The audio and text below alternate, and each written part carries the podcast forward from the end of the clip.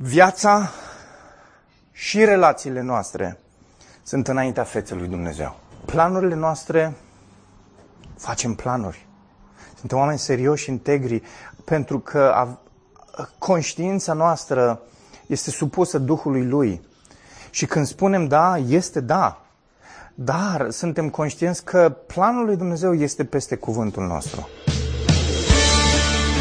Ultima întâlnire a fost cu scântei. Uh, și relație, relațiile au ajuns să scârție rău. Toată lumea e tulburată. Oare cine a fost de vină? Cum, cum v-ați simțit în, în mijlocul acelei situații? Acele întâlniri cu scântei în care relațiile sunt așa de dificile. Pe lângă acestea, mai adăugăm câteva. Respectivii se așteaptă de la voi să renunțați la orice, să faceți pași în a restaura toate lucrurile, în a restaura relația. În următoarea întâlnire va fi cadrul ideal pentru a se întâmpla lucrul ăsta. Cum e? Vă pregătiți emoțional pentru întâlnirea asta, nu? Vă gândiți, vă notați poate lucruri, uh, uh, Oare ce trebuie să spuneți? Oare cum trebuie să spuneți? Oare ce ar trebui să taxați? Oare ce ar trebui să, la ce ar trebui să renunțați?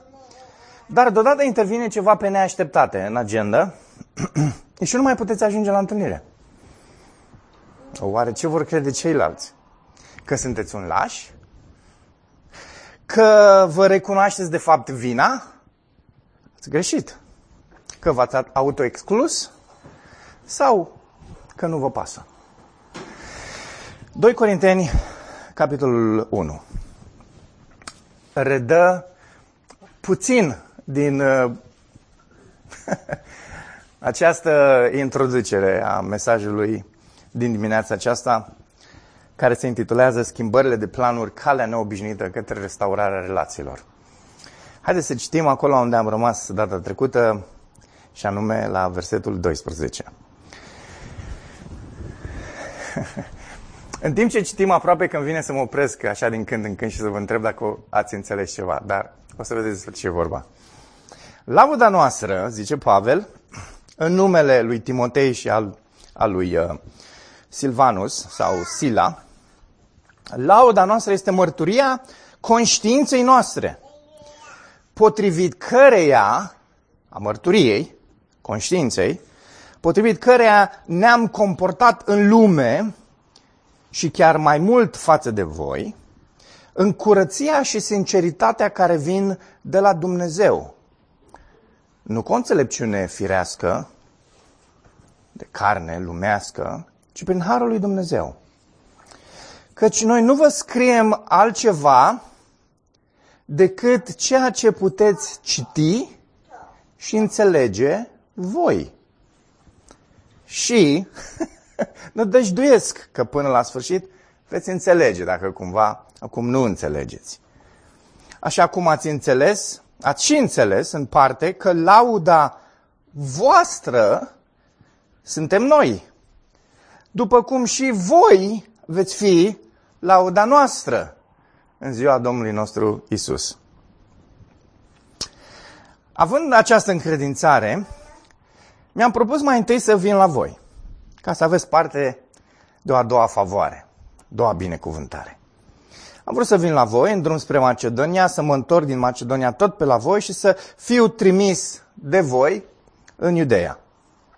Deci plănuind aceasta, m-am comportat eu oare cu ușurătate? Sau mi-am făcut planurile în mod firesc, gata să spun uh, și da, și da și nu, nu? Credincios este Dumnezeu că vorbirea noastră față de voi nu este și da și nu. Căci Fiul lui Dumnezeu, Iisus Hristos, pe care noi l-am predicat printre voi, eu, Silvanus și Timotei, nu este da și nu, ci el este întotdeauna da, pentru că în el, în Hristos, toate promisiunile lui Dumnezeu sunt da. De aceea, prin el spunem amin, spre slava lui Dumnezeu. Cel care ne întărește împreună cu voi în Hristos și care ne-a uns este Dumnezeu. El ne-a și pecetluit și ne-a dat în inimă Duhul ca pe o garanție. Îl chem pe Dumnezeu ca martor al sufletului meu, spunându-vă că n-am mai venit în Corint tocmai ca să vă cruț. Nu că noi domnim peste credința voastră, ci suntem conlucrători cu voi pentru bucuria voastră, căci voi stați fermi în credință. Astfel, fraților și surorilor, am hotărât să nu mai vin din nou la voi în durere. Pentru că dacă eu vă întristez, atunci cine mă va mai încuraja pe mine dacă nu cel care l-am întristat? Nu cel pe care l-am întristat.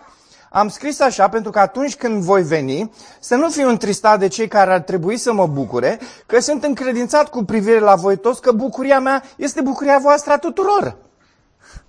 V-am scris din durere, din necazul inimii, cu multe lacrimi. Nu ca să vă întristez, ci ca să vă dați seama de dragostea pe care o am din belșug pentru voi, față de voi. Dacă cineva a fost o pricină de întristare, nu, nu pe mine m-a întristat, ci într-o oarecare măsură, ca să nu fiu prea sever, pe voi toți. E suficient pentru aceasta faptul că a fost pedepsit de, cel, de cei mai mulți dintre voi. Astfel, acum ar trebui să-l iertați, să-l încurajați, ca să nu fie copleșit de prea multă întristare. De aceea vă îndemn și uh, să vă declarați iarăși dragostea față de el. Căci v-am scris și ca să vă pun la încercare și să văd dacă sunteți așa ascultători în toate. Pe cine iertați voi, îl iert și eu. Ceea ce am iertat, dacă am iertat ceva, a fost de dragul vostru în prezența lui Hristos. Ca să nu dăm câștig de cauză lui Satan. Pentru că noi suntem, noi nu suntem în necunoștință de planurile lui. Când am venit la Troa, pentru Evanghelia lui Hristos, mi-a fost deschis o ușă în Domnul. Dar n-am avut liniște în Duhul meu pentru că nu l-am găsit acolo pe Titus, fratele meu. Astfel, mi-am luat rămas bun de la ei, de la ei și m-am dus în Macedonia. Îi mulțumim însă lui Dumnezeu, care ne conduce întotdeauna la biruință în Hristos și răspândește prin noi în orice loc mireasma cunoașterii Lui. Căci pentru Dumnezeu noi suntem mireasma lui Hristos pentru, pentru, printre cei ce sunt mântuiți și printre cei ce pierd. Pentru aceștia au mireasmă de la moarte spre moarte, iar pentru aceia au mireasmă de la viață spre viață. Și cine este de, destoinic pentru aceste lucruri? Spre deosebire de mulți alții, noi nu facem negustorie cu cuvântul lui Dumnezeu, ci vorbim ca niște oameni sinceri și ca unii trimiși de Dumnezeu. Vorbim în fața lui Dumnezeu, în Hristos. Amin. Mi-ar plăcea acum să scoatem o foaie de hârtie, noi toți, și să spun, scrieți-mi trei lucruri uh, pe care le învățăm noi din textul pe care l-am citit în dimineața aceasta. Uh, probabil că dacă eu aș fi fost în locul dumneavoastră, înainte să studiez textul ăsta și să îl macin așa de mult toată săptămâna, uh, l-am citit de cel puțin 10 ori toată săptămâna asta, dacă nu mai bine. Probabil că și eu aș fi picat testul la fel ca voi toți. Nu știu cât de mult ați înțeles. Nu știu despre, nu știu dacă puteți să puneți toate lucrurile cap la cap, să înțelegeți, bă, oare despre ce vorbește Pavel aici? Vorbește despre niște planuri ale lui, dar care sunt, uh, uh, care e firul ăla roșu? Care sunt elementele care leagă toate lucrurile astea împreună? În paragraful ăsta pe care noi l-am uh, lecturat în dimineața asta, probabil că ni se oferă cele mai detaliate uh, perspective cu privire la, nu doar la agenda lui Pavel, dar ceea ce stătea în spatele agendei lui Pavel, să vezi inima lui. Interesant că într-un context atât de, de mic, uh, aproape un capitol, ai zice, uh, puse cele două paragrafe împreună, Pavel vorbește despre conștiința lui, vorbește despre sufletul lui, vorbește despre Duhul lui, vorbește despre inima lui. Toate aspectele astea comunicându-ne despre omul interior. Okay? Și foarte interesant cum folosește aici acești termeni interschimbabili de suflet, inimă uh, și duh, toate vorbind despre ceea ce se întâmpla în interiorul lui. Și apare și aspectul acesta al conștiinței. Uh, Pavel nu se ascunde, Pavel nu face în niciun fel uh, uh, uh, ascunsă nici agenda lui, dar nici trăirile lui interioare. Și, dragilor, se face foarte vulnerabil în textul acesta.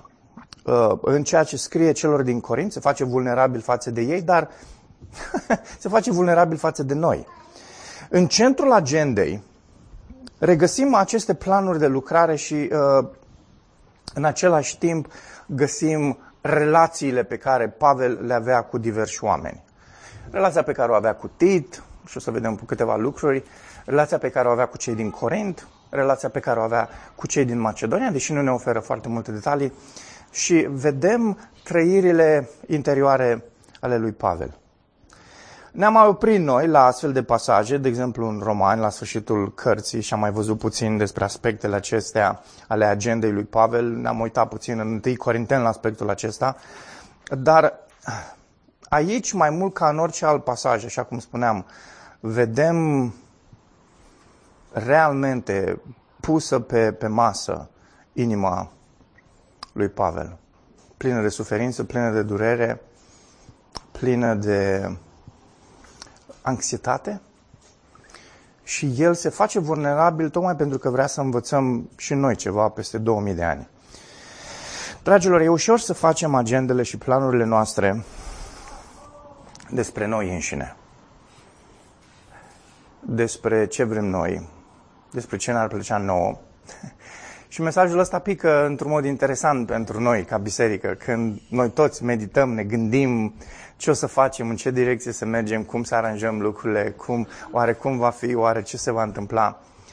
Dar uh, îl vezi aici pe Pavel, care, dincolo de agenda lui, dincolo de, de uh, trăirile lui uh, în contextul relațiilor cu ceilalți, îl vedem pe Pavel preocupat de împărăția lui Dumnezeu preocupat de bunăstarea spirituală a celor din jurul lui și uh, preocupat de mântuirea altora.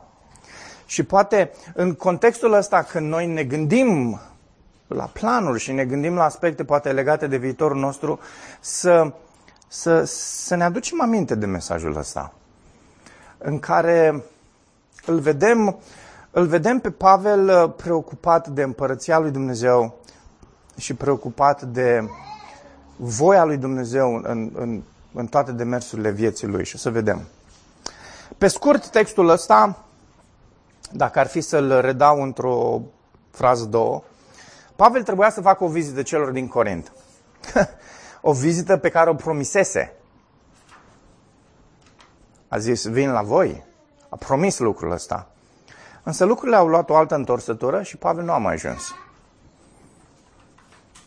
Și uh, bineînțeles că frații l-au condamnat pentru că și-a, și-a dat cuvântul și nu și-a ținut cuvântul. Ai spus că o să vii, ai promis lucrul ăsta și n-ai venit. Și relația care și așa era șubredă între el și Corint s-a agravat mai tare. Și Pavel se apără înaintea celor din Corint aducându-l pe Dumnezeu ca martor. Și explică acestora contextul mai larg al tuturor evenimentelor care s-au petrecut în viața lui și ale a trăilor lui. Haideți să împărțim textul ăsta în două mare, de fapt în trei, dacă ne gândim și la, la concluzie. Și uh, dacă vreți să vă notați, uitați care sunt uh, reperele noastre în dimineața asta. Providența lui Dumnezeu în schimbarea planurilor, este prima parte de la de, capitolul 1, 12 la 24, apoi în capitolul 2, de la 1 la 13, vom vedea preocuparea interrelaționară nară în schimbarea planurilor. Vom vedea această preocupare uh, nu doar în viața lui Pavel, dar și a celorlalți din jurul lui. Și apoi, un, de la 14 la 17, concluzia textului acestea, vom vedea care e scopul lui Dumnezeu în schimbarea planurilor. În momentul în care ne gândim să schimbăm planuri, în momentul în care ne facem planuri, în momentul în care punem planurile noastre înaintea lui Dumnezeu ca niște oameni credincioși, hai să vedem care este scopul lui Dumnezeu. Hai să le luăm pe rând. Ne uităm în primul rând la providența lui Dumnezeu în schimbarea planurilor. Pavel e un mincinos. Probabil că asta este ce a ajuns la urechile lui Pavel. N-are niciun fel de integritate. Uh, poate că dubiile pe care le aveam cu privire la fratele Pavel se împlinesc. Uh, nădejdesc că nu spuneți despre mine în felul ăsta, dar și dacă spuneți, poate o să vedem textul ăsta, ne ajută puțin. Uh, pe lângă toate aceste, acele probleme pe care Pavel le avea cu cei din Corint, a apărut și aceasta. Integritatea apostolului și odată cu ea, ceea ce a fost de fapt preocuparea majoră a lui uh, Pavel, integritatea Evangheliei este pusă la îndoială, este în joc. Și Pavel știe lucrul ăsta. Pavel știe că dacă Corintul, cei din Corint pun la îndoială cuvântul lui, al apostolului, al celui care a predicat pe Isus, care este da și amin, dacă ei vor face lucrul ăsta, vor pune la îndoială Evanghelia și integritatea Evangheliei. Și uh, miza este una colosală și Pavel înțelege lucrul ăsta. Apostolii ăștia itineranți mincinoși par mai de ascultat decât fratele Pavel, ar fi zis cei din Corint. Și ăsta e contextul greu căruia trebuie să îi se adreseze Pavel. Vrea relația restaurată cu cei din Corint și trebuie să-i convingă pe aceștia de puritatea caracterului lui personal și de puritatea Evangheliei și de integritatea lui Hristos. Hai să începem cu prima parte. Pavel își apără integritatea lui. Și vedem asta în prima parte a, a, a textului pe care l-am citit. Înainte de a adresa problema promisiunii, o să revină imediat la o, mi-am dat cuvântul, am zis că o să se întâmple lucrul ăsta, hai să lămurim puțin. Înainte de a adresa această problemă a promisiunii, foarte interesant cum își construiește Pavel argumentul. Aduce în mare două discuții, două elemente în această discuție. Prima este lauda conștiinței lor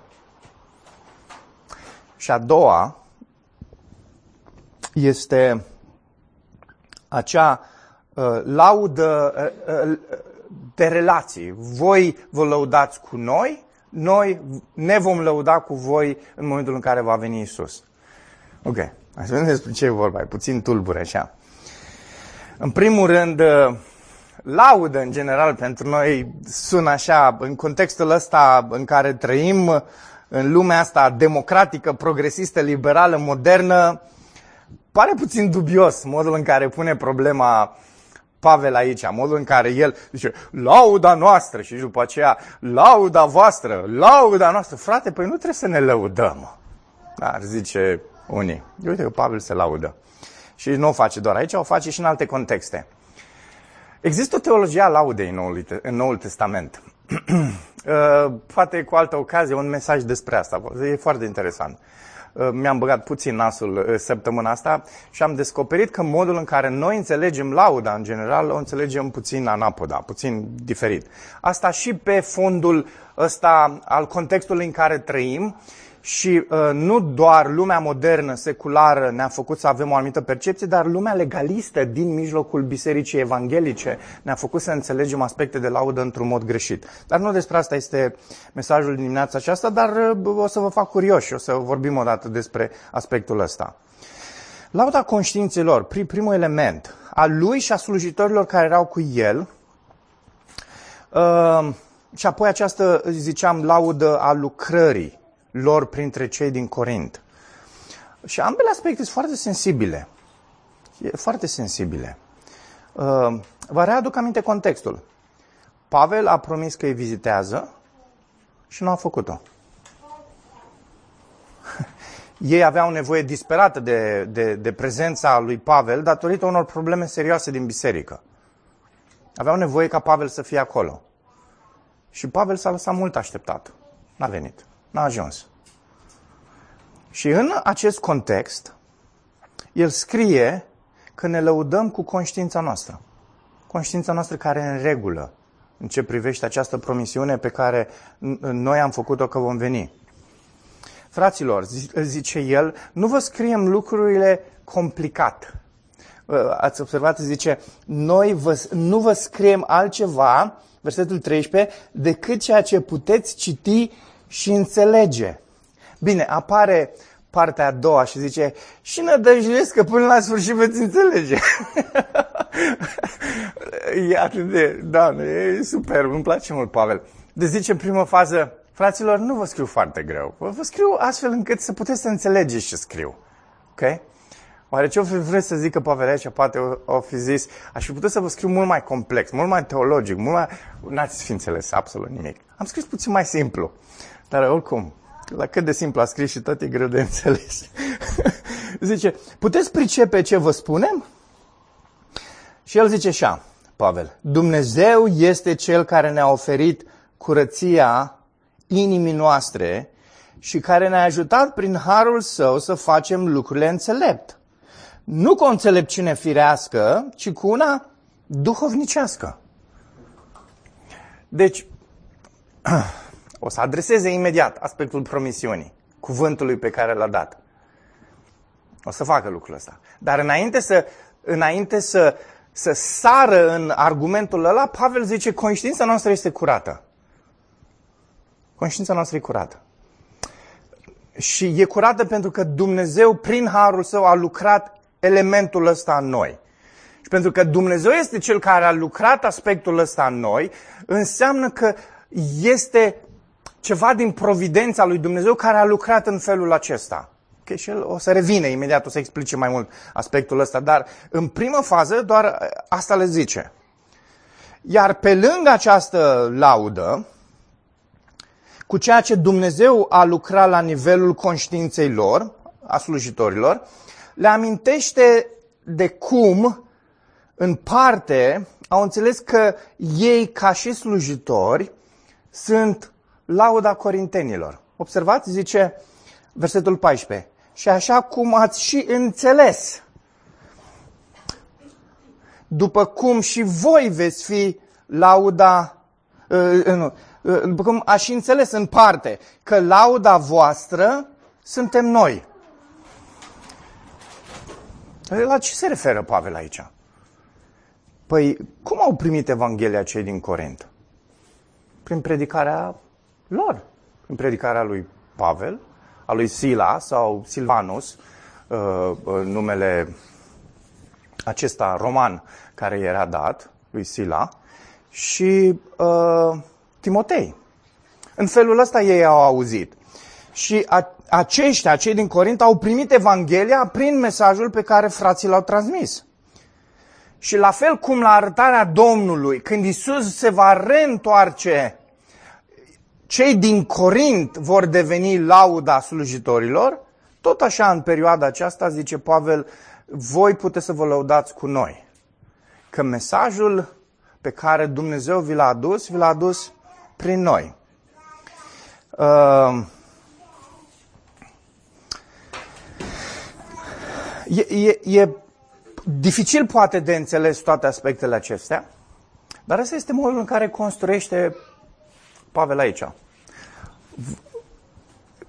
Probabil că dacă ar fi avut cont activ pe Facebook și Pavel ar fi scris lucrul ăsta, cei mai mulți evanghelici din lumea noastră ar fi zis că e arogant, că e mândru și că nu are nicio treabă cu smerenia. Păi tu ești vinovat și tu te lauzi, că ai conștiința curată și tu te lauzi că tu ne-ai predicat noi Evanghelia și că de fapt noi trebuie să fim mândri că am primit Evanghelia prin voi. Observați, în lumea noastră modernă, în lumea noastră evanghelică, așa am interpretat noi ceea ce Pavel scrie aici. Și ascultați, știți care este tristețea mea? Că foarte mulți cre- creștini autentici nu se luptă cu un astfel de text, iar teologii liberali zic, ăsta este unul dintre motive pentru care zic că Pavel e un ipocrit. Nici nu, nici nu citim Pavel. Asta spun teologii liberali. Hai să citim doar Evangheliile. Pentru că Pavel e un mândru, e un arogant, tot timpul se laudă și nu, nu-l citim pe Pavel. Dar nu cumva există elemente pe care noi nu le înțelegem așa cum trebuie. Că Pavel aici modul în care el vorbește despre conștiință, modul în care el vorbește despre ceea ce s-a întâmplat, îl plasează pe Dumnezeu care e suveran peste toate lucrurile astea. Și că el este doar reprezentantul lui Dumnezeu și o să vorbească despre asta puțin mai încolo. Hai să vedeți care sunt explicațiile cu privire la această promisiune a vizitei. Dacă în prima parte a făcut apel la mărturia conștiinței, în a doua parte face uh, apel la mărturia lui Dumnezeu. Uitați-vă în versetul 23. Zice, îl chem pe Dumnezeu ca martor al psihos, sufletului meu. Nu al psihicului în terminologie modernă de astăzi, ci a sufletului, a omului meu interior, a ceea ce sunt eu invizibil, ceilalți nu văd. Ok? Și el zice, îl chem pe Dumnezeu ca martor. Deci, dacă în prima parte a zis, conștiința asta pe care Dumnezeu a curățit-o și a făcut-o sinceră înaintea voii lui, uh, a fost martor, zice, acum mai mult decât atât, îl aduc pe Dumnezeu însuși ca martor că ceea ce uh, spun este adevărat. Și Pavel, într-adevăr, și-a propus să vină la ei. Și zice, cuvântul pe care l-am zis a fost, da, da, nu, nu, nu, da, da, am zis că vin la voi și am vrut să merg și să ajung la voi.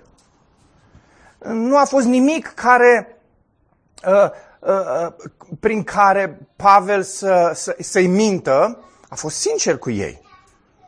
El zice, mi-am propus, uitați-vă, uh, uh, în, uh, în versetul 15, mi-am propus mai întâi să vin la voi. Era întâietate pentru mine, prioritate. Pentru că v-am zis lucrul ăsta, cuvântul meu este da, am vrut să-l împlinesc. Însă, ceea ce noi spunem, cuvântul pe care noi ne-l dăm, integritatea noastră, ține în cele din urmă de Dumnezeu și de providența Lui. Noi facem promisiuni, noi spunem lucruri, noi facem planuri, noi, facem, noi luăm decizii, dar în cele din urmă hotărârea Domnului este cea care se împlinește. Și uh, dacă și-a făcut planuri să meargă, Pavel a, făcut, uh, a spus că merge, Pavel și-a făcut toate planurile ca să se ducă. Dar providența lui Dumnezeu este peste ceea ce ne propunem noi dragilor. Și de aceea el aduce în discuție aici cuvântul lui Hristos care este da și amin. Și el zice, cuvântul nostru este da, da. Și nu, nu, nu, nu. Dar păstrăm în mintea noastră că peste integritatea noastră este integritatea lui Isus. Și este cuvântul lui Isus. El este cel care este providențial. El este cel care are prioritate peste hotărârile noastre umane. Iar Pavel recunoaște în tot acest paragraf că modul în care a lucrat providența lui Dumnezeu a fost cel mai bine. A fost cel mai bine. Uitați-vă, felul în care Dumnezeu a aranjat toate lucrurile, zice el în versetul 23, spunându-vă că n-am venit în Corint tocmai ca să vă cruz. Zice, deci e foarte interesant. Providența lui Dumnezeu a lucrat în felul ăsta. Eu am zis că vin și vroiam să vin. Am zis da, daul este da. Providența lui Dumnezeu a hotărât altceva. Și providența lui Dumnezeu a hotărât altceva și Pavel zice aici în versetul 23 și o să continue puțin mai încolo, Păi, acum că mă gândesc mai bine, e foarte bine că Providența lui Dumnezeu a lucrat în felul ăsta. De ce? Pentru că dacă aș fi venit, nu v-aș fi cruțat. Dacă aș fi venit, tensiunea care deja există între noi ar fi escaladat, ar fi fost mai mare. Și faptul că providența lui Dumnezeu a lucrat în felul în care a lucrat, este bine că nu am venit. În felul ăsta v-am cruțat.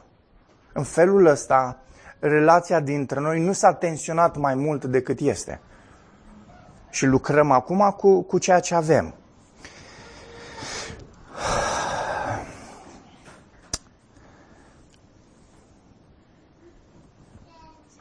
Ce învățăm noi, noi din, toate, din toate chestiunile astea. Eu de agenda aici apostolului, cel mai important apostol,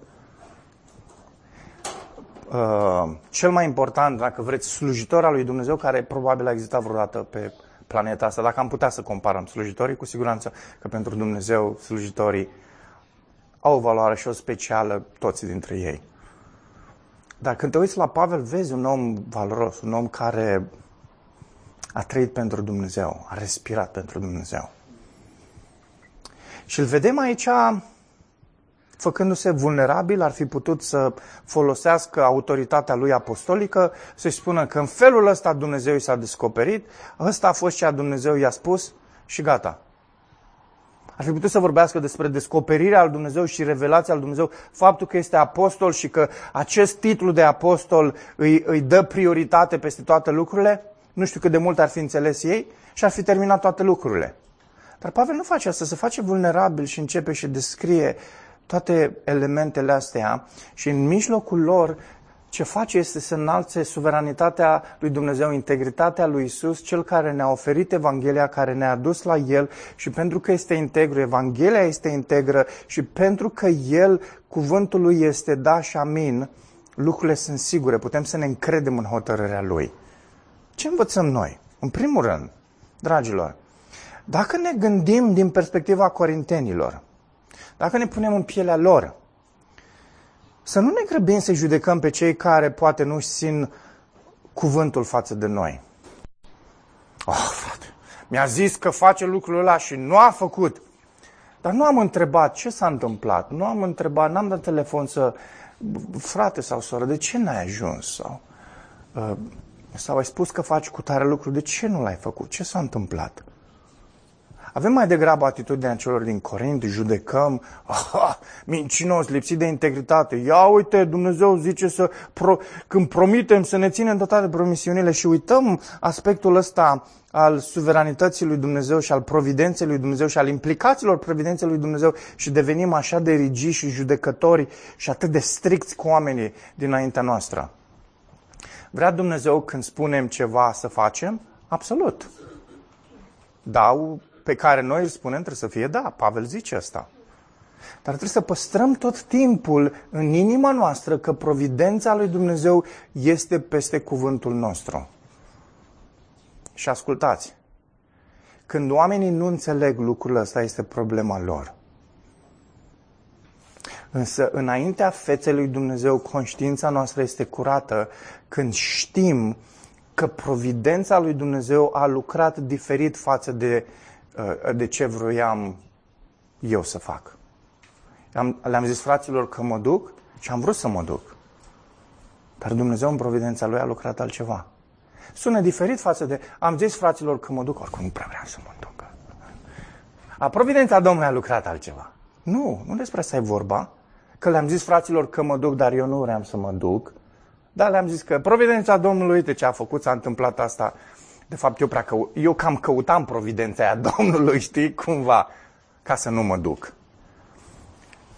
Okay. Și asta, de fapt, uneori este problema. Și noi folosim providența lui Dumnezeu ca și scuză teologică. Nu. Dar trebuie să păstrăm asta în minte. Și apoi, al doilea rând, e important să analizăm în lumina Evangheliei. Apostolul a avut puterea să o facă. Nu știu dacă noi, dragilor, avem, ce ziceam chiar puțin mai devreme, nu, nu știu dacă avem puterea să ne analizăm motivațiile așa de bine, precum a făcut-o Pavel. Suntem așa de fățarnici, ne este teamă de oameni, nu vrem niciodată să ieșim șifonați și zicem, așa a lucrat providența Domnului, dar eu, eu nici nu vreau să merg. Nici nu vreau să merg. Nici nu vreau să mă duc, nici nu vreau să mă întâlnesc. Nu. Le-am zis că fac lucrul ăsta, dar de fapt eu nu vreau să fac chestia asta. Și după aceea, ca să mă scot cu basma curată, invoc tot felul de chestii, providența lui Dumnezeu și toate cele, că sunt și eu teolog reformat. Și uh, aici e o problemă de inimă, problemă de conștiință. Facem lucrul ăsta foarte des, conștiința noastră se cam obișnuiește și Duhul Domnului este întristat conștiința noastră în viața celor credincioși răspunde Duhului lui Dumnezeu. Și când există moment după moment după moment după moment în care tot uh, răspundem cu nu și nu și nu Duhului Sfânt, Duhul Sfânt se întristează. Și conștiința noastră o să ne joace feste. Dragilor, trebuie să ne reeducăm, să ne pocăim și să înțelegem aspectul ăsta. Că daul, daul, daul nostru trebuie să fie da. Dar când providența lui Dumnezeu lucrează altceva, să am motivația aceea, să am, nu motivația, analiza motivației într-un mod corect, să mă uit în inimă, să văd lucrurile, să le recunosc, să le pun pe masă, să le aduc în contextul relației și să le spun, uite, așa s-au întâmplat lucrurile. Așa s-au întâmplat lucrurile. Hai să mergem la partea a doua. Capitolul 2. Vedem aici o preocupare interrelaționară în schimbul planurilor, în schimbarea planurilor.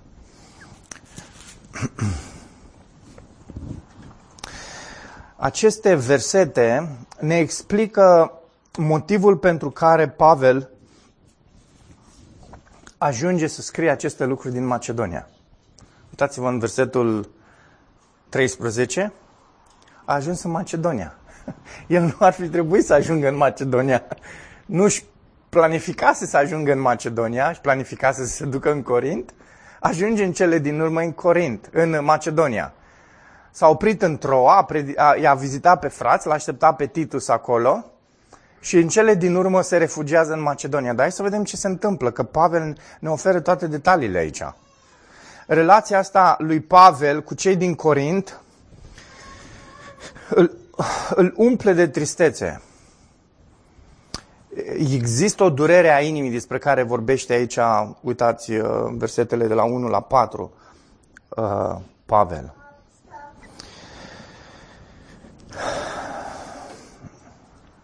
Durerea inimii.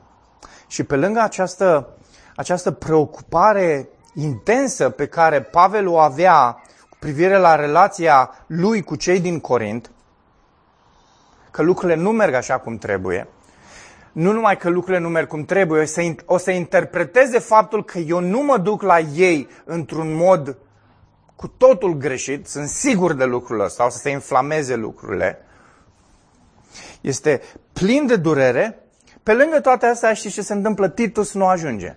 Titus trebuia să vină cu cu un vas, cu o embarcațiune pe mare să ajungă în port în Troa. El îl aștepta, era toamnă târziu, era ultima embarcațiune care venea în port în Troa. Titus trebuia să coboare, Titus nu este. Oare ce s-a întâmplat cu Titus? Și pe lângă aceste frământări pe care le avea că, uite, cum, cum, cum lucrează providența lui Dumnezeu, nu am ajuns la Corint, apare problema aceasta cu Titus, care nici el nu ajunge, deși ar fi trebuit să vină, în felul ăsta se aranjase planurile, Pavel se îngrijorează. Uitați-vă modul în care el își deschide inima, zice, n-am avut liniște în Duhul meu pentru că nu l-am găsit acolo pe Titus, versetul 13, fratele meu. N-am avut liniște. M-am îngrijorat. Și uh, interesant că în contextul ăsta, în Troa, uitați-vă versetul 12, zice, și mi-a fost deschisă o ușă în Domnul. Vorbește de, uh, când Pavel vorbește în felul acesta, de fapt toți autorii Noului Testament spun că li s-a oferit o oportunitate de slujire. Și uh, slujirea la care se referă Pavel aici și învățăm lucrul ăsta și din fapte și din, uh, da, din contextul de acolo, este că i s-a oferit o oportunitate de evangelizare. Și uitați ce face Pavel aici, în, în tot contextul ăsta. Vă pun împreună tot pasajul e atât de preocupat de Corint, e preocupat de biserică că nu se poartă într-un mod corect cu, cu omul care s-a pocăit și că nu îl iartă,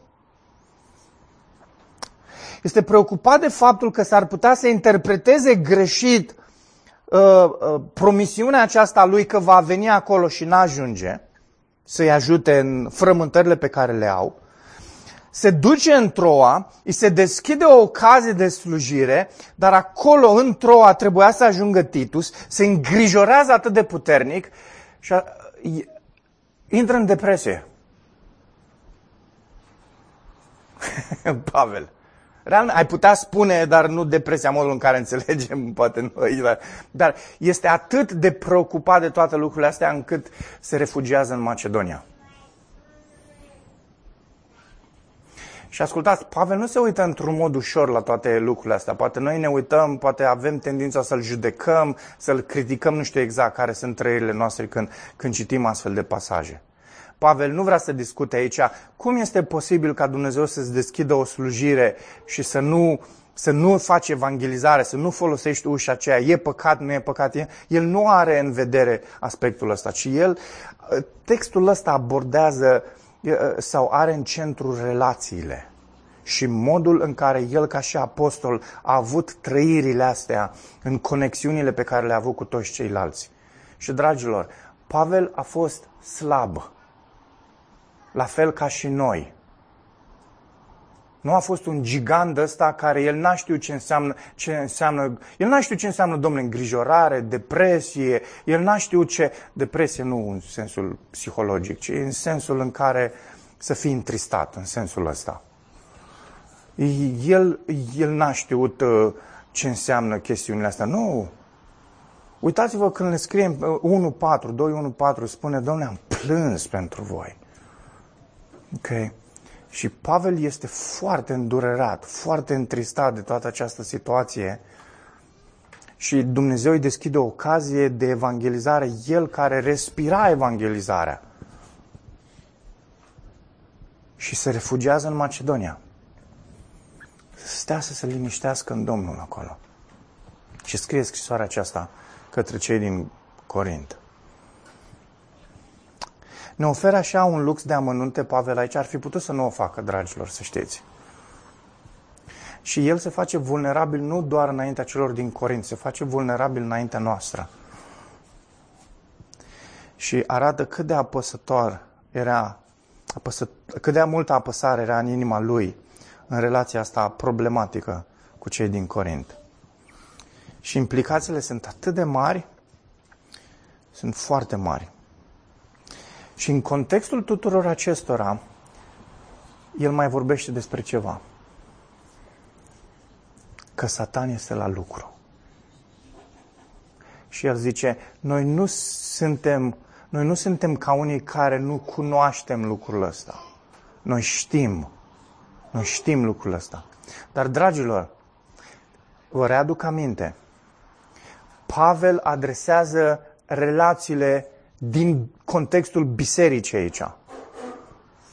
Și Satan este la lucru. Satan nu e la lucru în sensul în care ține deoparte oportunitățile astea de evangelizare de Pavel sau că îi schimbă lui mintea, nu știu ce fel ca să nu, ca să nu folosească. Nu. Se referă la aspectul acesta al relațiilor care există între noi și că Satan lucrează. Și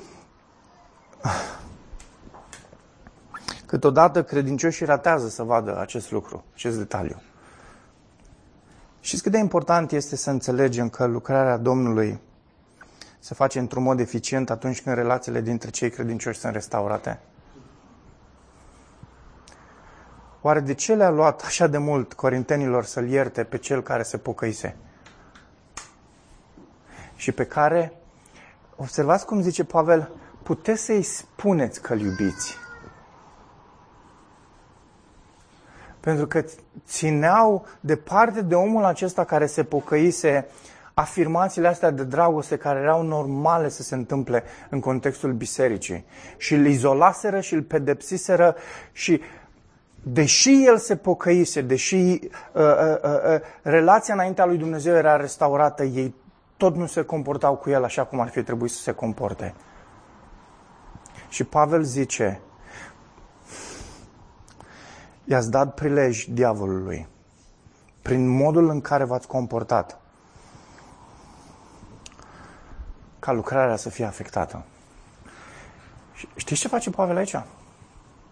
Arată că el a avut partea lui de grijă, partea lui de uh, partea lui de uh, vină,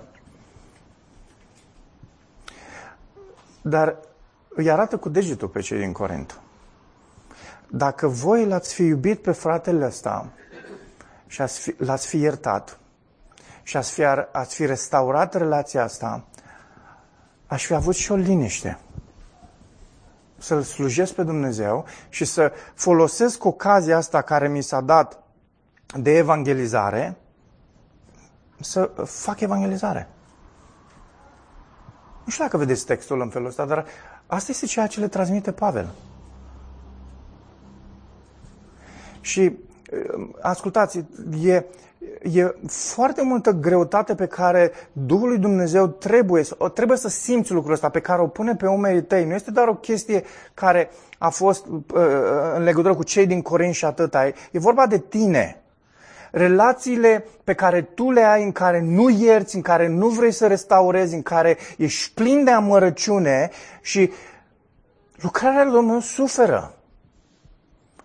Sunt atât de mulți lideri spirituali în lumea asta care ar trebui să aibă inima lor și mintea lor limpede pentru lucrare și nu o au pentru că sunt prea multe probleme în biserici prea multe relații nerestaurate, în loc să se concentreze pe lucrarea Domnului, pe predicarea cuvântului, se concentrează pe relații care sunt frânte. Oameni credincioși care nu iartă, de parcă iertarea ar ține de ei. Iertarea ține de Hristos. Fratele și sora ta sunt iertați de Isus. Dacă Isus i-a iertat, și tu trebuie să ierți. În, e, e, nu trebuie să existe amărăciune în viața celui credincios. Amărăciunea caracterizează doar viața celui necredincios. În viața celui credincios nu trebuie să existe așa ceva. Pentru că cel credincios este în Isus și înțelege că a fost iertat el, frații și surorile lui și trebuie să manifeste, să se manifeste în viața lui în felul acesta. Când nu face asta, dragilor, Pavel zice aici, dăm prilej lui Satan, care de-abia așteaptă. Și Pavel zice, și ce se întâmplă? Lucrarea Domnului are de suferit. Oameni care ar trebui evangelizați nu sunt evangelizați. Că în loc să avem timp de evangelizare, stăm să ne rezolvăm conflictele care sunt între noi. Poate ziceți, frate Nicu, de unde ați scos chestiile astea? Despre asta vorbește textul ăsta de aici. Despre asta vorbește. Un om care era slab, care îl iubea pe Dumnezeu și avea conștiința curată. Care s-a, care s-a pus sub providența lui Dumnezeu și care a, a, a, viața lui a existat ca să zidească Biserica lui Dumnezeu pentru gloria lui Isus. Hmm. Dacă am fi mai mulți așa, ce bine ar fi. Și uitați cum duce toate lucrurile astea pe final. Zice, îi mulțumim însă lui Dumnezeu, care ne conduce întotdeauna în biruință. Aici e speranța, dragilor. Dacă speranța ar fi venit din comportamentul cognitiv al uh, uh, corintenilor, în zadar ai fi așteptat. Dacă, dacă ai fi așteptat de la Pavel să se poarte cum trebuie, în zadar ai fi așteptat. Dar Pavel e conștient de lucrul ăsta.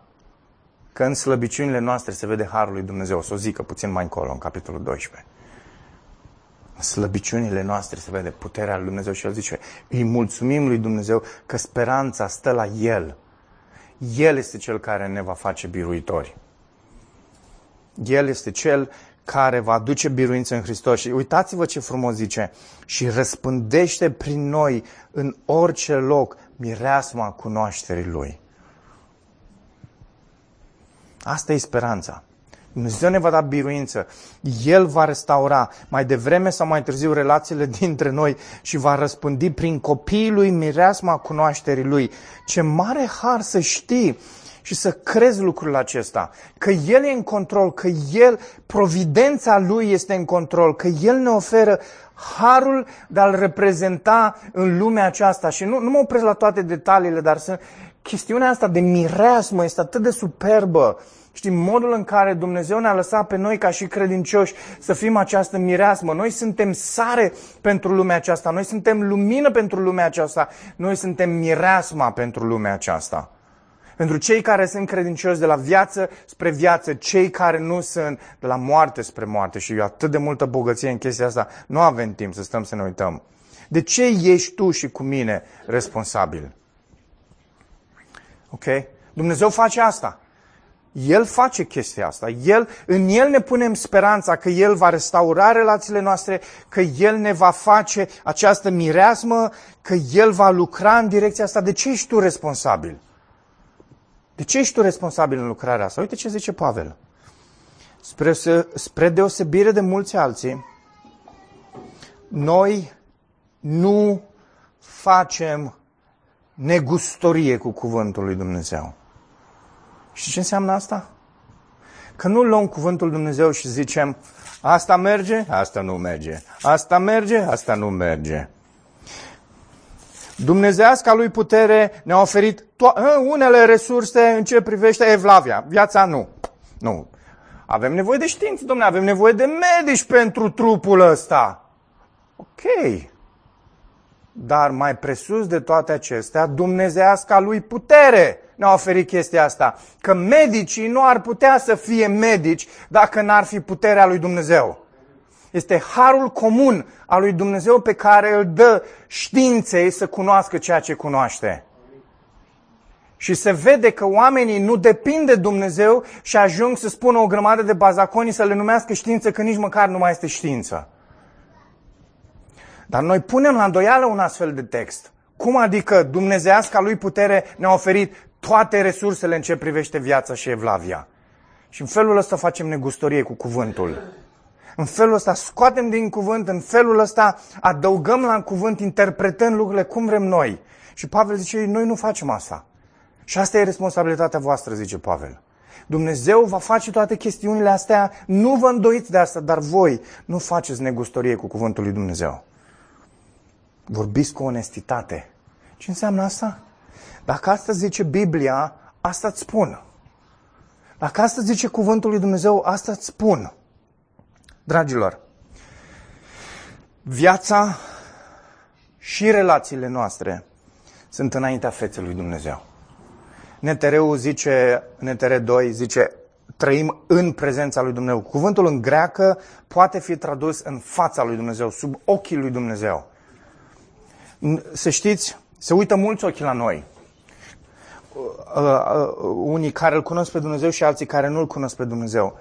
Dar ochii care contează cel mai mult sunt ochii lui Dumnezeu. Și, și știți ceva? Ochii ăștia sunt tot timpul cu noi. Și nu ne putem ascunde nicăieri, oare unde aș putea să fug? Departe de prezența Domnului, zice psalmistul. Nicăieri. Dacă mă duc în iad, nu mă pot ascunde acolo de el. Zice, locuința morților.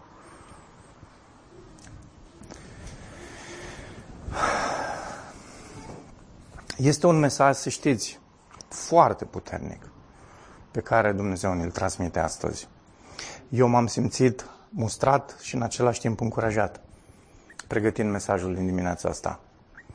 Poate că nu puteți să puneți toate piesele astea împreună să vedeți toată imaginea puzzle-ului. Mai chinuiți-vă puțin acasă, Duhul Domnului să vă dea putere să înțelegeți. Dar e atât de multă bogăție aici. Planurile noastre, facem planuri. Suntem oameni serioși, integri, pentru că conștiința noastră este supusă Duhului Lui. Și când spunem da, este da. Dar suntem conștienți că planul lui Dumnezeu este peste cuvântul nostru. Știu asta, înțeleg asta. Relațiile pe care le am cu cei din jurul meu îi iert pe oameni și sunt gata să restaurez orice relație ca să nu-i dau lui Satan nicio ocazie. Cu cât biserica noastră este mai unită, cu atât mai multe oportunități de slujire, în mod special de evangelizare vom avea. Iisus zice asta. Când oamenii vor vedea lumina îl vor lăuda pe Dumnezeu. Când oamenii vor vedea această, aceste relații, această dragoste care există, manifestată, spusă, exprimată, trăită, dragilor, nu facem negustorie cu cuvântul lui Dumnezeu. Speranța noastră este că Dumnezeu va da biruință, va restaura toate relațiile, va duce toate lucrurile la lumină. Dar nu facem negustorie cu cuvântul lui Dumnezeu. Indiferent, indiferent dacă voi fi crucificat de oameni care nu l-au pe Dumnezeu sau de evanghelici, hai să zic creștini, ipocriți, cu două fețe fățarnici. Voi predica cuvântul lui Dumnezeu fără a face niciun fel de rabat. Și vă provoc, dragilor, să faceți același lucru. Și de ce? Că nu ne trăim viața decât, decât înaintea ochilor lui Dumnezeu. Și, și nu e un lucru mic asta. Foarte important. Să știi că Dumnezeu vede totul. Ok? Haideți să ne rugăm.